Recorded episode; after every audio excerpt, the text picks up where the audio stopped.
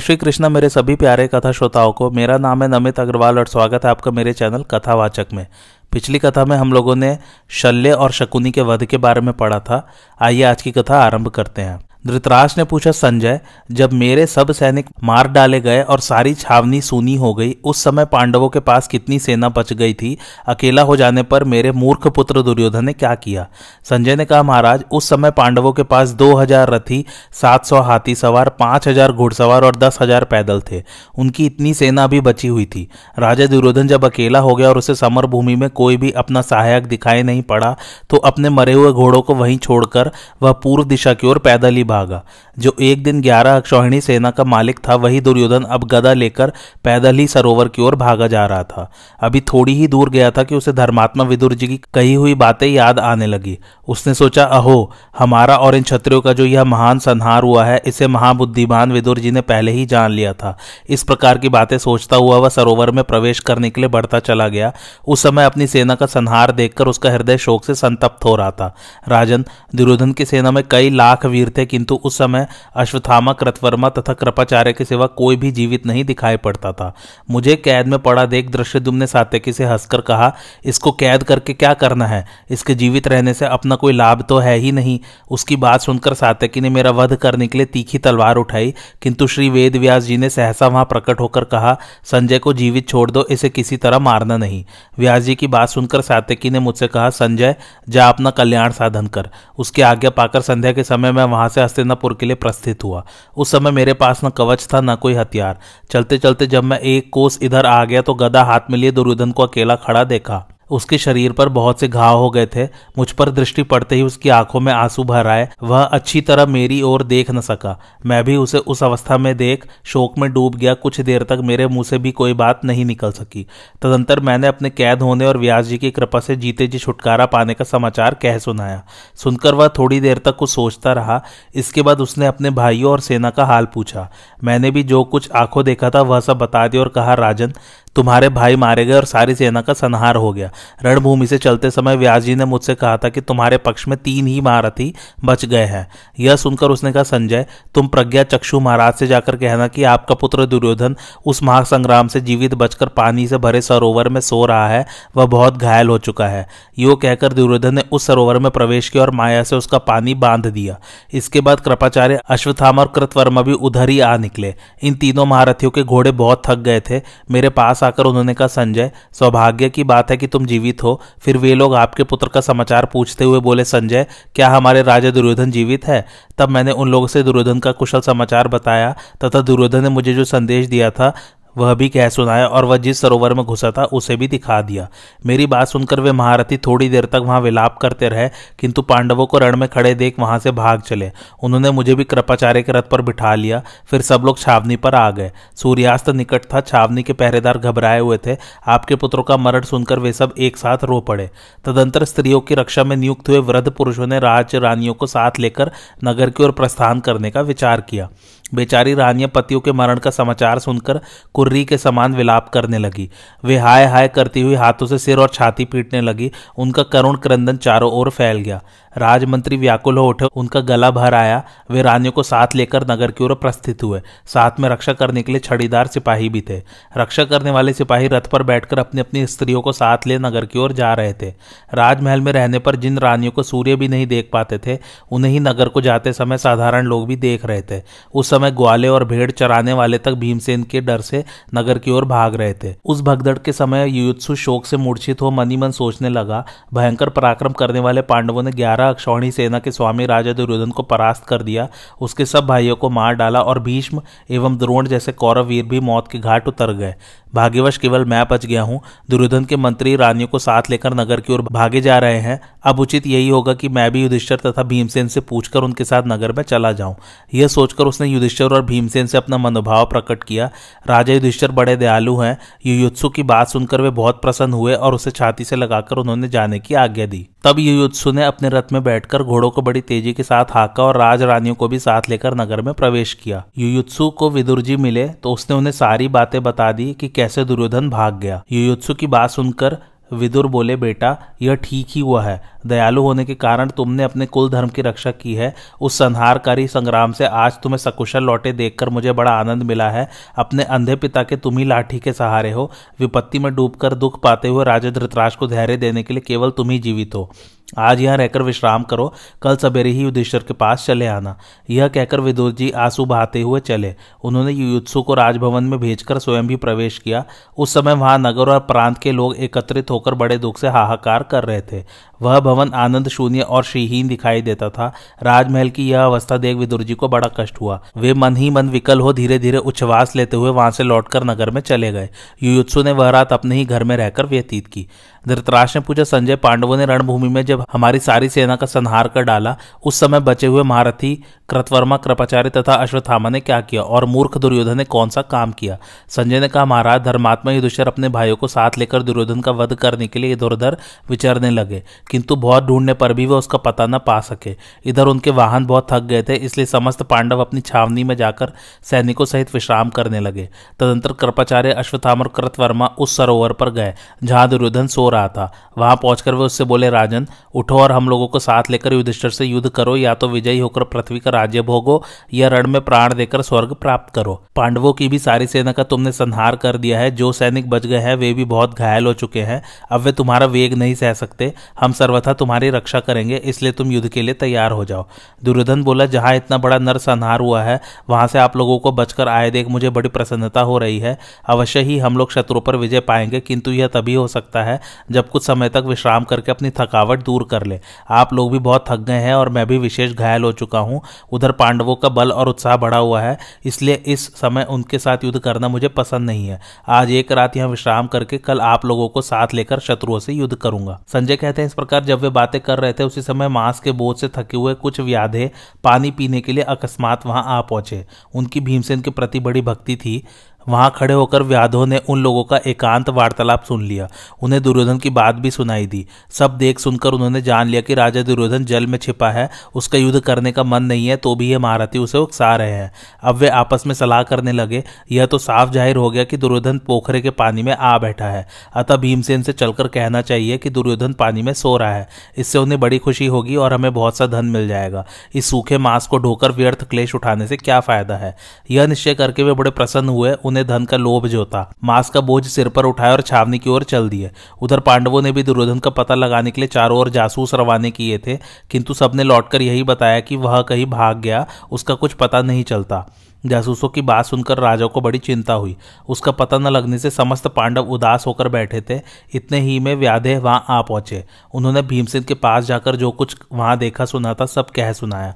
तब भीमसेन ने बहुत सा धन देकर विदा किया और धर्मराज से जाकर कहा, महाराज, जिसके लिए आप चिंता में पड़े हैं, उस दुर्योधन का पता व्याधों द्वारा लग गया। वह माया से पानी बांधकर पोखरे में सो रहा है। यह प्रिय समाचार सुनकर भाइयों सहित युधिष्ठर बहुत प्रसन्न हुए और भगवान श्री कृष्ण को आगे करके तुरंत सरोवर की ओर चल दिए। उनके साथ सोमक क्षत्रिय भी थे। जाते समय उनके रथों की घरघराहट बड़ी दूर तक सुनाई देती थी। उस समय अर्जुन, भीम, नकुल, सहदेव दृश्यदुम शिखंडी, उत्तम मौजा युद्धामन्यु सात्यकी, द्रौपदी के पुत्र तथा शेष पांचाल योद्धा हाथी सवार घुड़सवार और सैकड़ों पैदलों के साथ युधिष्ठर के पीछे पीछे गए। तदंतर महाराज युधिष्ठर सबके साथ उस अत्यंत भयंकर द्वैपायन नामक सरोवर के पास जहाँ दुर्योधन छिपा था, जा पहुँचे। युधिष्ठर की सेना ने जब प्रस्थान किया था, उसी समय उसका महान कोलाहल सुनकर कृतवर्मा, कृपाचार्य और अश्वत्थामा ने दुर्योधन से कहा, राजन, विजय लाल से सुशोभित पांडव अत्यंत आनंद में भरकर इधर ही आ रहे हैं। यदि आप आगे दे तो हम लोग कुछ देर के लिए हट जाएँ। उनकी बात सुनकर दुर्योधन ने कहा अच्छा आप लोग जाइए। उनसे ऐसा कहकर वह सरोवर के भीतर चला गया और माया से जल को बाँध दिया। कृपाचार्य आदि महारथी राजा की आज्ञा लेकर शोकमग्न हो वहाँ से दूर चले गए। रास्ते में उन्हें एक बरगद का वृक्ष दिखाई पड़ा। वे थके तो थे ही, उसके नीचे बैठ गए और राजा दुर्योधन के विषय में विचार करने लगे। अब युद्ध किस तरह होगा? राजा दुर्योधन की क्या दशा होगी? पांडवों को दुर्योधन का पता कैसे लगेगा? यही सब सोचते सोचते उन्होंने घोड़ों को रथ से खोल दिया और सब के सब वृक्ष के नीचे आराम करने लगे। संजय कहते हैं, महाराज, उस सरोवर पर पहुंचकर युधिष्ठर ने भगवान श्री कृष्ण से कहा, माधव, देखिए तो सही, दुर्योधन ने जल के भीतर कैसी माया का प्रयोग किया है। यह पानी को रोककर यहाँ सो रहा है। यह माया में बड़ा निपुण है, किंतु यदि साक्षात इंद्र भी इसकी सहायता करने आए तो भी यह संसार इसे मरा हुआ ही देखेगा। श्री कृष्ण का भारत, इस मायावी की माया को आप माया से ही नष्ट कर डालिए। आप भी जल में माया का प्रयोग करके इसका वध कीजिए। राजन, उद्योगी सबसे अधिक बलवान है और कुछ नहीं। उद्योग और उपायों से ही बड़े बड़े दैत्य, दानव, राक्षस तथा राजा मारे गए हैं, इसलिए आप भी उद्योग कीजिए। भगवान के ऐसा कहने पर युधिष्ठर ने हँसते हँसते पानी में छिपे हुए आपके पुत्र से कहा, सुयोधन, तुमने जल के भीतर किस लिए यह अनुष्ठान आरंभ किया है? समस्त क्षत्रियो तथा अपने कुल का संहार कराकर अब अपनी जान बचाने के लिए पोखरे में जा घुसे हो। तुम्हारा वह पहले का दर्प और अभिमान कहाँ चला गया जो डर के मारे यहाँ आकर छिपे हो? अभी युद्ध का अंत तो हुआ नहीं, फिर तुम्हें जीवित रहने की इच्छा कैसे हो गई? इस लड़ाई में पुत्र, भाई, संबंधी, मित्र, मामा तथा बांधव जनों को मरवाकर अब तुम पोखरे में क्यों सो रहे हो? कहाँ गया तुम्हारा पौरुष? कहाँ गया तुम्हारा अभिमान? और कहाँ गई तुम्हारी वज्र की सी गर्जना? तुम तो अस्त्र विद्या के बड़े ज्ञाता थे। कहाँ गया वह सारा ज्ञान? अब तालाब में कैसे नींद आ रही है? भारत, उठो और क्षत्रिय धर्म के अनुसार हमारे साथ युद्ध करो। हम लोगों को परास्त करके पृथ्वी का राज्य करो अथवा हमारे हाथों मरकर सदा के लिए रणभूमि में सो जाओ।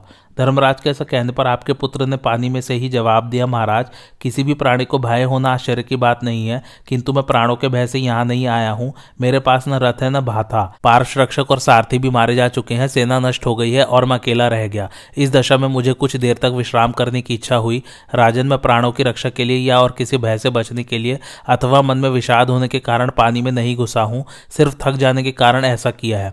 तुम भी कुछ देर तक सुस्ता लो, तुम्हारे अनुयायी भी विश्राम कर ले, फिर मैं उठकर तुम सब लोगों के साथ लोहा लूँगा। युधिष्ठर ने कहा, सुयोधन, हम सब लोग सुस्ता चुके हैं और बहुत देर से तुम्हें खोज रहे हैं, इसलिए तुम अभी उठकर युद्ध करो। संग्राम में समस्त पांडवों को मारकर, समृद्धिशाली राज्य को उपभोग करो, अथवा हमारे हाथ से मरकर वीरों को मिलने योग्य पुण्य लोकों में चले जाओ। दुर्योधन बोला, राजा, जिनके लिए मैं राज्य चाहता था, वे मेरे सभी भाई मारे जा चुके हैं। पृथ्वी के समस्त पुरुष रत्नों और क्षत्रिय पुंगवों का विनाश हो गया है, अब यह भूमि विधवा स्त्री के समान श्रीहीन हो चुकी है।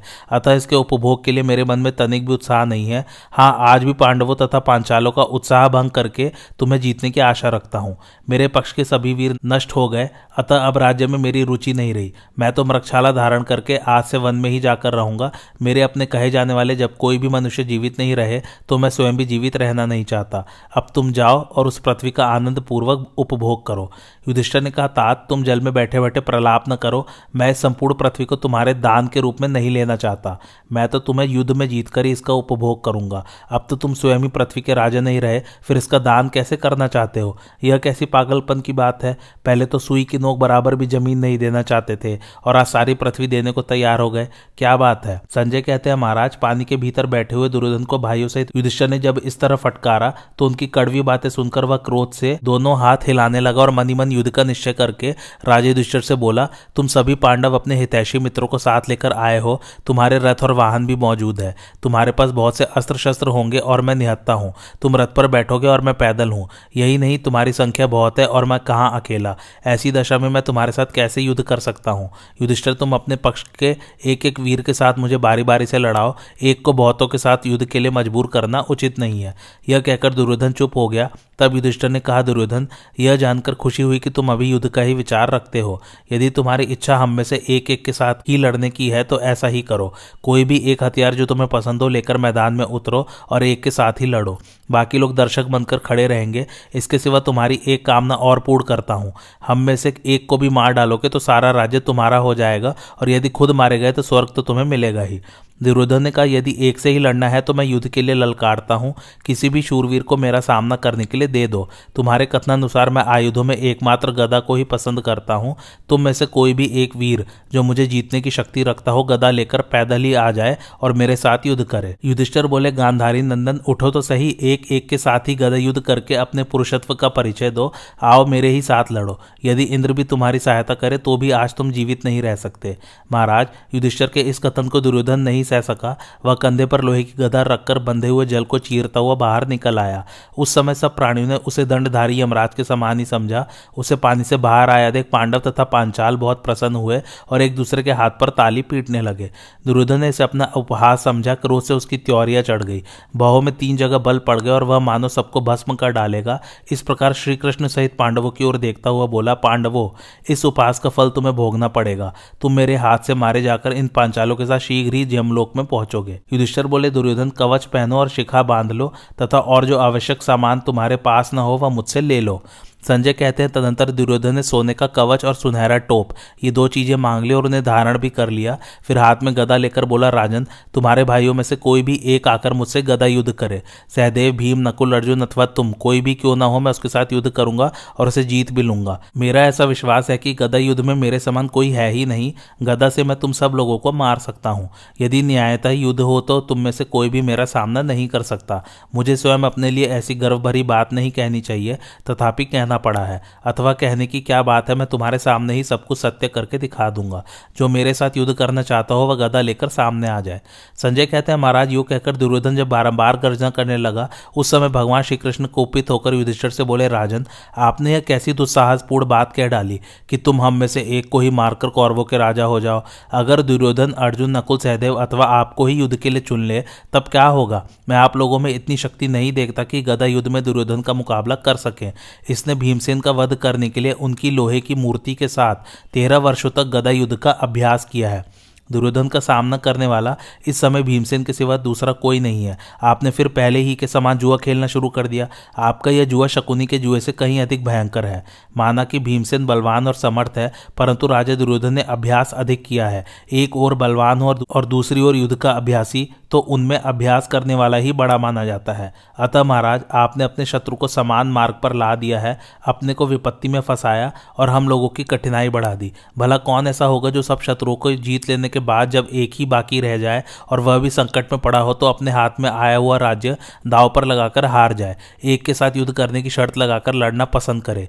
यदि हम न्याय से युद्ध करें तो भीमसेन की विजय में भी संदेह है, क्योंकि दुर्योधन का अभ्यास इनसे अधिक है। तो भी आपने यह कह दिया कि हम में से एक को भी मार डालने पर तुम राजा हो जाओगे। यह सुनकर भीमसेन ने कहा, मधुसूदन, आप चिंता न कीजिए। आज युद्ध में दुर्योधन को मैं अवश्य मार डालूँगा। इसमें तनिक भी संदेह नहीं है। मुझे तो निश्चय ही धर्मराज की विजय दिखाई देती है। मेरी गदा दुर्योधन की गदा से डेढ़ गुनी भारी है। मैं इस गदा से दुर्योधन के साथ भिड़ने का हौसला रखता हूँ।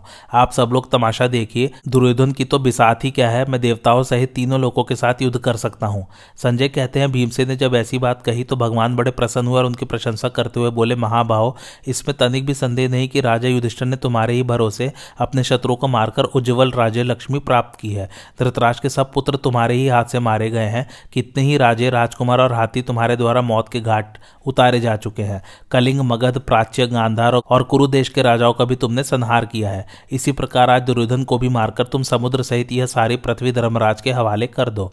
तुमसे भिड़ने पर पापी दुर्योधन अवश्य मारा जाएगा। देखो तुम इसकी दोनों जांगे तोड़कर अपनी प्रतिज्ञा का पालन करना। भीम ने युधिष्ठर से कहा, भैया, मैं रण में दुर्योधन के साथ लड़ना चाहता हूँ। यह पापी मुझे कदापि नहीं परास्त कर सकता। यो कहकर भीम ने गदा उठाई और इंद्र ने जैसे व्रतरासुर को बुलाया था, वैसे ही दुर्योधन को युद्ध के लिए ललकारा। दुर्योधन उनकी ललकार न सह सका वह तुरंत ही भीम का सामना करने के लिए उपस्थित हो गया। उस समय दुर्योधन के मन में न घबराहट थी, न भय, न ग्लानी थी, न व्यथा। वह सिंह के समान निर्भय खड़ा था। उसे देखकर भीमसेन ने कहा, दुरात्मन, तेरे भाई, पुत्र, योद्धा तथा कितने ही वीर क्षत्रिय मौत के घाट उतर चुके, अब इस वंश का नाश करने वाले सिर्फ़ तू ही एक बाकी रह गया है। आज इस गदा से तुझे भी मार डालूँगा, इसमें तनिक भी संदेह नहीं है। आज तेरा घमंड चूड़ कर दूँगा और राज्य के लिए बढ़ी हुई लालसा भी मिटा दूँगा। संजय कहते हैं, महाराज, भीमसेन और दुर्योधन में वहाँ भयंकर संग्राम छिड़ने ही वाला था कि अपने दोनों शिष्यों के युद्ध का समाचार पाकर बलराम जी वहाँ आ पहुँचे।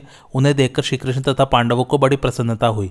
उन्होंने निकट जाकर उनका चरण स्पर्श किया और विधिवत उनकी पूजा की। इसके बाद बलराम जी श्रीकृष्ण, पांडवों तथा गदाधारी दुर्योधन को देखकर कहने लगे, माधव, मुझे यात्रा में निकले आज बयालीस दिन हो गए। पुष्य नक्षत्र में चला था और श्रवण नक्षत्र में वापस आया हूँ। इस समय मैं अपने दोनों शिष्यों का गदा युद्ध देखना चाहता हूँ, इसलिए इधर आया हूँ। धर्मराज युधिष्ठर ने बलदेव जी से कहा, भैया बलराम, अब तुम इन दोनों भाइयों का महान युद्ध देखो। उनके ऐसा कहने पर बलराम जी महारथियों से सम्मानित एवं प्रसन्न होकर राजाओं के मध्य में जा बैठे। फिर तो भीम और दुर्योधन में बैर का अंत करने वाला रोमांचकारी संग्राम होने लगा। अब यहाँ से जो है बलराम जी जो तीर्थ यात्रा पे गए थे, उसका वर्णन है। तो छोटी छोटी बहुत सारी कहानियाँ हैं, वो मैं आपको सुनाता चला जाऊँगा। वो जो जो तीर्थ जाते हैं, उनसे जुड़ी हुई कहानियाँ हैं। अब ये जो मैं बता रहा हूँ, ये तब का है जब बलराम जी तीर्थ यात्रा पे गए थे। जब संधि कराने में भगवान श्री कृष्ण सफल नहीं हो पाए थे तो उपलव्य में ही लौट आए थे और पांडवों से बोले थे, कौरव, अब काल के वश में हो रहे हैं, इसलिए मेरा कहना नहीं मानते। पांडवों, अब तुम लोग मेरे साथ पुष्य नक्षत्र में युद्ध के लिए निकल पड़ो। इसके बाद जब सेना का बंटवारा होने लगा तो बलदेव जी ने श्रीकृष्ण से कहा, मधुसूदन, तुम कौरवों की भी सहायता करना। परंतु श्रीकृष्ण ने उनका यह प्रस्ताव नहीं स्वीकार किया। इससे वे रूठ गए और पुष्य नक्षत्र में वहाँ से तीर्थ यात्रा के लिए निकल पड़े। रास्ते में उन्होंने सेवकों को आज्ञा दी कि तुम लोग द्वारका जाकर तीर्थ यात्रा में उपयोगी सभी आवश्यक सामान लाओ, साथ ही अग्निहोत्र की अग्नि और यज्ञ कराने वाले ब्राह्मणों को भी आदर पूर्वक ले आना। सोना, चांदी, गौ, वस्त्र, घोड़े, हाथी, रथ, खच्चर और ऊट भी लाने चाहिए। इस प्रकार आदेश देकर वे सरस्वती नदी के किनारे किनारे उसके प्रवाह की ओर तीर्थ यात्रा के लिए चल पड़े। उनके साथ ऋत्विज सुहर्द श्रेष्ठ ब्राह्मण, रथ, हाथी, घोड़े, सेवक, बैल, खच्चर और ऊट भी थे। उन्होंने देश देश में थके मांदे रोगी, बालक और वृद्धों का सत्कार करने के लिए तरह तरह की देने योग्य वस्तुएँ तैयार करा रखी थी। भूखों को भोजन कराने के लिए सर्वत्र अन्न का प्रबंध कराया गया था। जिस किसी देश में जो कोई भी ब्राह्मण जब भोजन की इच्छा प्रकट करता था, उसको उसी स्थान पर तत्काल भोजन दिया जाता था। भिन्न भिन्न तीर्थों में बलदेव जी की आज्ञा से उनके सेवक खाने पीने के पदार्थों के ढेर लगा रखते थे। ब्राह्मणों के सम्मानार्थ बहुमूल्य वस्त्र, पलंग और बिछौने तैयार रहते थे। इस यात्रा में सब लोग आराम से चलते और विश्राम करते थे। यात्रा करने वालों की यदि इच्छा हो तो उन्हें सवारियाँ भी मिलती थी। प्यासे को पानी पिलाया जाता और भूखे को स्वादिष्ट अन्न दिया जाता था।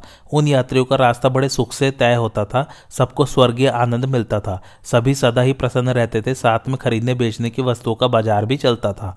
महात्मा बलदेव जी ने अपने मन को वश में रखकर पुण्य तीर्थों में ब्राह्मणों को बहुत सा धन दान किया। यज्ञ करके उन्होंने दक्षिणाएँ दी। हज़ारों दूध देने वाली गौए दान की। इस प्रकार सरस्वती के तटवर्ती तीर्थों में बहुत सा दान करके बलराम जी क्रमचह कुरुक्षेत्र में आ पहुँचे। सरस्वती तट के तीर्थों का विस्तार, उनका प्रभाव तथा उनकी उत्पत्ति की पवित्र कथा मैं सुना रहा हूँ, सुनो। यादव नंदन बलदेव जी ब्राह्मणों तथा ऋषियों के साथ सबसे पहले प्रवास क्षेत्र में गए, जहाँ राजे क्षमा से कष्ट पाते हुए चंद्रमा को शाप से छुटकारा मिला तथा अपना खोया हुआ तेज भी प्राप्त हुआ, जिससे वे सारे जगत को प्रकाशित करते हैं। चंद्रमा को प्रभाषित करने के कारण ही वह प्रधान तीर्थ पृथ्वी पर प्रभास नाम से विख्यात हुआ। अब ये सुनिए कि भगवान सोम को यक्षमा कैसे हो गया था और उन्होंने उस तीर्थ में किस तरह स्नान किया था तथा उसमें डुबकी लगाने से वे रोग मुक्त हो पुष्ट किस प्रकार हुए। ये सारी बातें मैं आपको विस्तार से बता रहा हूँ। दक्ष प्रजापति की संतानों में अधिकांश कन्याएँ हुई थी। उनमें से सत्ताईस कन्याओं का ब्याह उनके चंद्रमा के साथ कर दिया गया। उन सबकी नक्षत्र संज्ञा थी। चंद्रमा के साथ जो नक्षत्रों का योग होता था, उसकी गणना के लिए वे सत्ताईस स्वरूपों में प्रकट हुई थी। वे सबकी सब अनुपम सुंदरी थी, किंतु उनमें भी रोहिणी का सौंदर्य सब सबसे बढ़कर था, इसलिए चंद्रमा का अनुराग रोहिणी में ही अधिक हुआ। वह उनकी हृदय वल्लभा हुई, वे सदा उसके ही संपर्क में रहने लगे। पूर्व काल में चंद्रमा रोहिणी नक्षत्र के संसर्ग में अधिक काल तक रहा करते थे, इसलिए नक्षत्र नाम वाली दूसरी स्त्रियों को बड़ी ईर्ष्या हुई। वे कुपित होकर अपने पिता प्रजापति के पास चली गई और बोली, प्रजानाथ, सोम सदा रोहिणी के पास ही रहते हैं, हम लोगों पर उनका स्नेह नहीं है। अतः हम लोग अब आपके ही पास रहेंगे और नियमित आहार करके तपस्या में लग जाएँगी। उनकी बातें सुनकर दक्ष ने सोम को बुलाकर कहा तुम अपनी सब स्त्रियों में समता का भाव रखो, सबके साथ एक सा बर्ताव करो। ऐसा करने से ही तुम पाप से बच सकोगे। तदंतर दक्ष ने अपनी कन्याओं से कहा, तुम सब लोग चंद्रमा के पास जाओ, अब वे मेरी आज्ञा के अनुसार तुम सबके साथ समान भाव रखेंगे। पिता के विदा करने पर वे पुनः पति के घर में चली गई, किंतु सोम के बर्ताव में कोई अंतर नहीं पड़ा। उनका रोहिणी के प्रति अधिकाधिक प्रेम बढ़ता गया और वे सदा उसी के पास रहने लगे। तब शेष कन्याएँ पुनः एक साथ होकर पिता के पास गई और कहने लगी, पिताजी, सोम ने आपकी आज्ञा नहीं मानी। अब तो हम आपकी ही सेवा में रहेंगी। यह सुनकर दक्ष ने फिर सोम को बुलवाया और कहा, तुम सब स्त्रियों के साथ समान बर्ताव करो, नहीं तो मैं श्राप दे दूँगा। परंतु चंद्रमा ने उनकी बात का अनादर करके रोहिणी के ही साथ निवास किया। जब दक्ष को पुनः इसका समाचार मिला तो उन्होंने क्रोध में भरकर सोम के लिए यक्षमा की सृष्टि की। यक्षमा चंद्रमा के शरीर में घुस गया। छह रोग से पीड़ित हो जाने के कारण चंद्रमा प्रतिदिन छीण होने लगा। उन्होंने उससे छूटने का यत्न भी किया, नाना प्रकार के यज्ञ आदि किए, किंतु दक्ष के शाप से छुटकारा न मिला। वे प्रतिदिन छीण ही होते गए। जब चंद्रमा की प्रभा नष्ट हो गई तो अन्न आदि औषधियों का पैदा होना भी बंद हो गया। जो पैदा भी होती, उनमें न कोई स्वाद होता, न रस। उनकी शक्ति भी नष्ट हो जाती। इस प्रकार अन्न आदि के न होने से सब प्राणियों का नाश होने लगा। सारी प्रजा दुर्बल हो गई। तब देवताओं ने चंद्रमा के पास आकर कहा, यह आपका रूप कैसा हो गया? इसमें प्रकाश क्यों नहीं होता? हम लोगों से सारा कारण बताइए। आपसे पूरा हाल सुनकर फिर हम इसके लिए कोई उपाय करेंगे। उनके इस प्रकार पूछने पर चंद्रमा ने उन्हें अपने को श्राप मिलने का कारण बताया और उस श्राप के रूप में यक्षमा की बीमारी होने का हाल भी कह सुनाया। देवता लोग उनकी बात सुनकर दक्ष के पास गए और बोले, भगवान, आप चंद्रमा पर प्रसन्न होकर श्राप निवृत्त कीजिए। उनका क्षय होने से प्रजा का भी क्षय हो रहा है। तृण लता बेले, औषधियाँ तथा नाना प्रकार के बीज, ये सब नष्ट हो रहे हैं। इनके न रहने से हमारा भी नाश ही हो जाएगा। फिर हमारे बिना संसार कैसे रह सकता है? इस बात पर ध्यान देकर आपको अवश्य कृपा करनी चाहिए। देवताओं के ऐसा कहने पर प्रजापति बोले, मेरी बात पलटी नहीं जा सकती। एक शर्त पर उसका प्रभाव कम हो सकता है। यदि चंद्रमा अपनी सब स्त्रियों के साथ समान बर्ताव करे तो सरस्वती नदी के उत्तम तीर्थ में स्नान करने से ये पुनः पुष्ट हो जाएँगे। फिर ये पंद्रह दिनों तक बराबर छीड़ होंगे और पंद्रह दिनों तक बढ़ते रहेंगे। मेरी यह बात सच्ची मानो। पश्चिम समुद्र के तट पर जहाँ सरस्वती नदी सागर में मिलती है, जाकर ये भगवान शंकर की आराधना करे, इससे इन्हें इनकी खोई हुई कांति मिल जाएगी। इस प्रकार प्रजापति के आगे होने से सोम सरस्वती के प्रथम तीर्थ प्रभास क्षेत्र में गए। वहाँ अमावस्या को उन्होंने स्नान किया, इससे उनकी प्रभा बढ़ गई, फिर वे समस्त संसार को प्रकाशित करने लगे। तब देवता लोग चंद्रमा को साथ लेकर प्रजापति के पास गए। उन्होंने देवताओं को तो विदा कर दिया चंद्रमा से कहा, बेटा, आज से अपनी पत्नियों का तथा ब्राह्मण का कभी अपमान न करना। जाओ सावधानी के साथ मेरी आज्ञा का पालन करते रहना। यह कहकर प्रजापति ने उन्हें जाने की आज्ञा दे दी, चंद्रमा अपने लोक में गए और संपूर्ण प्रजा पूर्ववत प्रसन्न रहने लगी। चंद्रमा को जिस प्रकार श्राप मिला था, वह सारा प्रसंग मैंने तुम्हें सुना दिया, साथ ही सब तीर्थों में प्रधान प्रभास तीर्थ का प्रभाव भी बता दिया। उस तीर्थ में स्नान करने के पश्चात बलराम जी चम सोपधेद नामक तीर्थ में गए। वहाँ विधिवत स्नान करके उन्होंने नाना प्रकार के दान किए और एक रात वही निवास भी किया। दूसरे दिन उदपान तीर्थ में गए, जहाँ स्नान करने से मनुष्य का कल्याण हो जाता है। इस तीर्थ में सरस्वती नदी का जल ज़मीन के भीतर छिपा रहता है। उद्पान तीर्थ की उत्पत्ति और त्रित मुनि का उपाख्यान सुनिए अब। उत्पान तीर्थ में पहुंचकर बलदेव जी ने आचमन किया और वहाँ के ब्राह्मणों की पूजा करके उन्हें बहुत सा द्रव्य दान में दिया। वहाँ जाने से उनको बड़ी प्रसन्नता हुई। उस तीर्थ में पहले तृत मुनि रहा करते थे, वे बड़े तपस्वी और धर्मपरायण थे। उन्होंने वहाँ कुएँ में रहकर ही सोमपान किया था। उनके दो भाई थे जो उन्हें कुएँ में छोड़कर घर चले गए थे। इससे उन्होंने दोनों भाइयों को श्राप दे दिया था। ये कथा सुनिए। पहले युग की बात है, तीन सहोदर भाई थे, जो मुनि वृत्ति से रहा करते थे। उनके नाम थे एकत, द्वित और त्रित। वे सब वेद वेदता थे और तपस्या से ब्रह्मलोक में स्थान पा चुके थे। उनके धर्मात्मा पिता का नाम गौतम था। गौतम जी अपने पुत्रों के तप नियम और इंद्रिय निग्रह से उन पर बहुत प्रसन्न रहते थे। कुछ काल के बाद जब गौतम परलोकवासी हो गए तो उनके यजमान लोग उनके पुत्रों का ही आदर सत्कार करने लगे। उनमें भी त्रित मुनि अपने शुभ कर्म और वेदाध्ययन के द्वारा पिता के समान ही सम्मानित हुए। एक दिन की बात है, दोनों दोनों भाई एकत और द्वित यज्ञ और धन के लिए चिंता करने लगे। उन्होंने सोचा, हम लोग त्रित को साथ लेकर यजमानों का यज्ञ करावें और दक्षिणा के रूप में बहुत से पशु प्राप्त करें। फिर यज्ञ करके प्रसन्नता पूर्वक सोमपान करेंगे। ऐसा विचार करके वे दोनों भाई यजमानों के पास गए और उनसे विधि पूर्वक यज्ञ करवाकर उन्होंने बहुतेरे पशु प्राप्त किए। उन सबको लेकर वे पूर्व दिशा की ओर चले। त्रित मुनि तो हर्ष में भरे हुए आगे आगे चलते थे और एकत तथा द्वित पीछे रहकर पशुओं को हाँकते जाते थे। पशुओं का वह महान संग्रह देखकर एकत और द्वित के मन में चिंता समाई कि कौन सा उपाय हो जिससे ये गाय त्रित को न मिलकर सब हमारे ही पास रह जाए। फिर वे परस्पर कहने लगे, त्रित तो विद्वान है, उसे और भी बहुत तेरी मिल जाएँगी। इन गायों को तो हम दोनों ही मिलकर अन्यत्र हाक ले चले और त्रित को अलग कर दे। उसकी जहाँ इच्छा हो चला जाए। इस प्रकार सलाह करते हुए मार्ग तय कर रहे थे। रात्रि का समय था, रास्ते में भेड़िया खड़ा था। पास ही सरस्वती के तट पर एक बहुत बड़ा कुआ था। त्रित मुनि की दृष्टि उस भेड़े पर पड़ी। उसे देखते ही वे भयभीत होकर भागे और दौड़ते दौड़ते उसी कुएँ में जा पड़े। भीतर से उन्होंने आर्तनाद किया। उनके दोनों भाइयों ने उसे सुना भी, परंतु उन्हें निकालने की चेष्टा नहीं की। भेड़िए का भय तो था ही। लोभ ने भी उन्हें अपने चंगुल में फंसा रखा था, इसलिए त्रित को कुएँ में ही छोड़कर वे चलते बने। उस कुएँ में पानी का नाम नहीं था, सिर्फ़ बालू भरा हुआ था। सब और घास और लताएँ बढ़ गई थी, जिनसे उसका ऊपरी भाग ढका रहता था। अपने को कुएँ में गिरा देख त्रित को मृत्यु का भय हुआ। उनकी सोमपान की इच्छा अभी निवृत्त नहीं हुई थी। बुद्धिमान तो वे थे ही। सोचने लगे, इसमें रहकर मैं सोमपान कैसे कर सकता हूँ? इतने में कुएँ के भीतर फैली हुई एक लता पर उनकी दृष्टि पड़ी। फिर उन्होंने बालू भरे कूप में जल की भावना करके संकल्प द्वारा अग्नि की स्थापना की। फिर अपने में होत्रत्व की और उस लता में सोम की भावना करके मन ही मन, ऋग, यजु और शाम का चिंतन किया। इसके बाद कंकड़ों में शिला की भावना करते हुए उस पर पीसकर लता से सोमरस निकाला। फिर पानी में घी का संकल्प करके उन्होंने देवताओं के भाग नियत किए और सोमरस तैयार करके वेद मंत्रों का तुमुलनाद किया। महात्मा त्रित की वह वेद ध्वनि स्वर्ग तक गूंज उठी। देव पुरोहित बृहस्पति जी को भी वह सुनाई पड़ी। उसे सुनकर उन्होंने सब देवताओं से कहा, त्रित मुनि का यज्ञ हो रहा है, वहाँ हम लोगों को चलना चाहिए। वे बड़े तपस्वी है, यदि नहीं चलेंगे तो क्रोध में आकर दूसरे देवताओं की सृष्टि कर डालेंगे। बृहस्पति जी की बात सुनकर सब देवता एक साथ हो जहाँ त्रित मुनि का यज्ञ हो रहा था, वहीं गए। वहाँ पहुंचकर उन्होंने उस कूप को देखा और यज्ञ में दीक्षित हुए त्रित मुनि का भी दर्शन किया। वे बड़े तेजस्वी दिखाई दे रहे थे। देवताओं ने कहा, हम अपना भाग लेने आए हैं। त्रित ने कहा, देवताओं, देखो मैं किस दशा में पड़ा हुआ हूँ।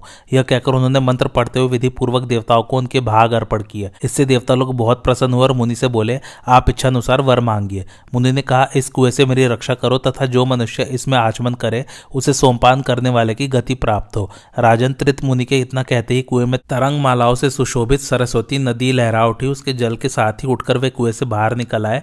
देवताओं ने तथास्तु कहकर उनके मांगे हुए वरदान का अनुमोदन किया। तत्पश्चात वे अपने अपने धाम को चले गए। त्रित मुनि भी प्रसन्नता पूर्वक अपने घर आए। वहाँ अपने दोनों भाइयों को देखकर उन्हें बड़ा क्रोध हुआ, इसलिए उन्होंने बहुत कठोर वचन सुनाकर उन दोनों को श्राप दिया। तुम लोग पशु के लालच में पड़कर जो मुझे कुएँ में ही छोड़कर भाग आए हो, यह महान पाप किया है। इसके कारण तुम दोनों भयंकर भेड़िए हो जाओ और अपनी बड़ी बड़ी डाढ़े लिए इधर उधर भटकते फिरो। तुमसे गवय रीछ और बानर आदि पशु की उत्पत्ति होगी। उनके ऐसा कहते ही वे दोनों भाई भेड़िए की शक्ल में दिखाई देने लगे। बलदेव जी ने नदी के भीतर स्थित उदपान तीर्थ का दर्शन करके उसकी बड़ी प्रशंसा की, फिर उसके जल से आचमन करके वहाँ के ब्राह्मणों की पूजा की और उन्हें नाना प्रकार के दान दिए। तत्पश्चात वे विंशन तीर्थ में गए। आज की कथा यही समाप्त होती है। कैसी लगी आप लोगों को मेरी कथा, मुझे कमेंट करके ज़रूर बताइए और मेरे चैनल कथावाचक को लाइक, शेयर और सब्सक्राइब ज़रूर कीजिए। थैंक्स फॉर वॉचिंग धन्यवाद।